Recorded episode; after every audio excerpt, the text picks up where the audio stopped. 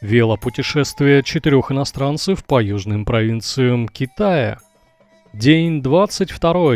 Бамбу! Живые деньги. Световое шоу на воде. Утро хорошо-то как. Отдыхаем по полной, как буржуи. Спим на мягкой кровати, и даже вроде не холодно было ночью. Погода меняется не в лучшую сторону, но дождя пока нет.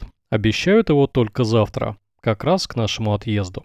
Быстро завтракаем в одной из многочисленных кафешек и вперед на велике.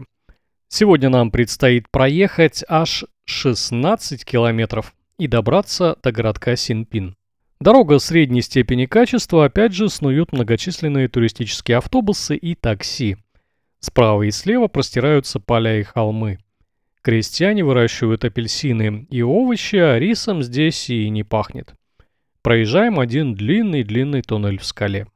Добираемся быстро и незаметно, городок на первый взгляд ничего особенного. Добираемся быстро и незаметно, расстояние смешное. Городок Синпин на первый взгляд ничего особенного не представляет из себя, однако здесь есть очень большая достопримечательность всего Китая.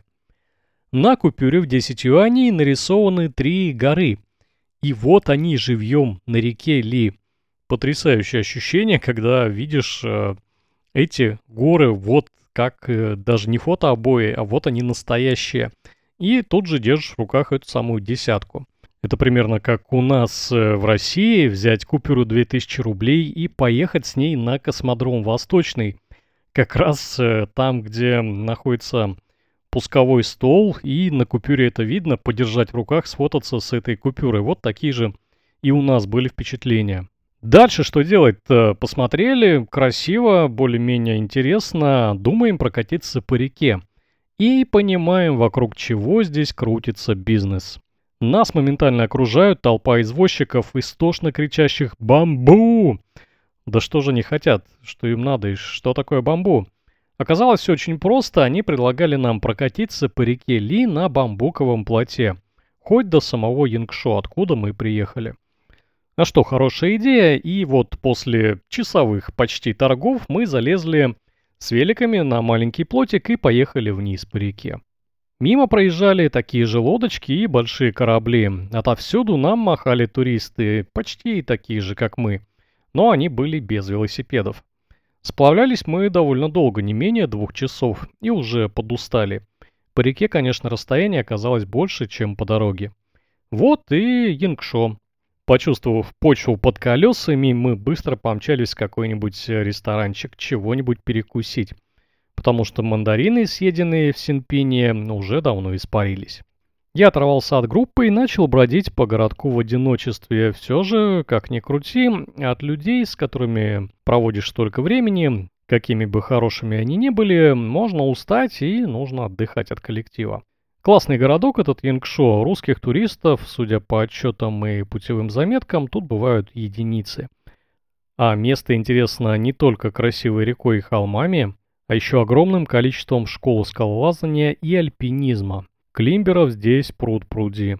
Можно взять снаряжение в аренду или купить новое. Если вы ни разу не лазили по скалам, не беда, научат.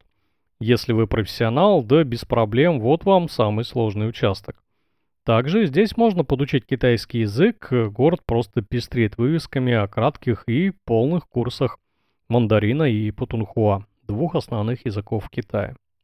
Так, крутя головой, я набрел на ресторанчик с дисконтами. За 25 юаней я съел огромный гамбургер, наелся жареной картошки до отвала и выпил большую бутылку пива.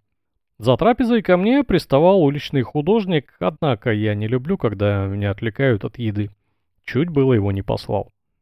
До вечера оставалось еще пара часов, и я решил прогуляться по оставшимся трем непройденным улицам. И обнаружил Нату со Степаном.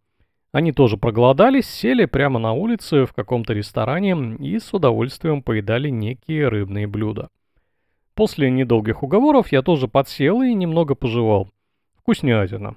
Конечно, не северная кухня, но свежо, насыщенно и остро. Как я люблю. Вот и наступил долгожданный вечер. Что, думаете, мы в кабак пошли? А вот и нет. Сегодня нас ждало одно из крупнейших и красивейших в мире. Потрясающее световое шоу. ради которого туристы съезжаются со всего мира, ну и, естественно, со всего Китая. Называется оно Impressions – впечатление. Режиссер, постановщик Джан Имоу, тот самый, который снял умопомрачительное кино «Дом летающих кинжалов», ну и еще остальные фильмы. Шоу задействовано более 600 человек. Действие его проходит прямо на реке Ли, на лодках, помостах и платформах. Холмы подсвечиваются прожекторами невероятной мощности и расцвечиваются разными цветами. Билеты на это представление не такие дешевые, около 200 юаней за не самые лучшие места. Но сходить стоит. За пару часов перед вами развернется картина жизни местных жителей.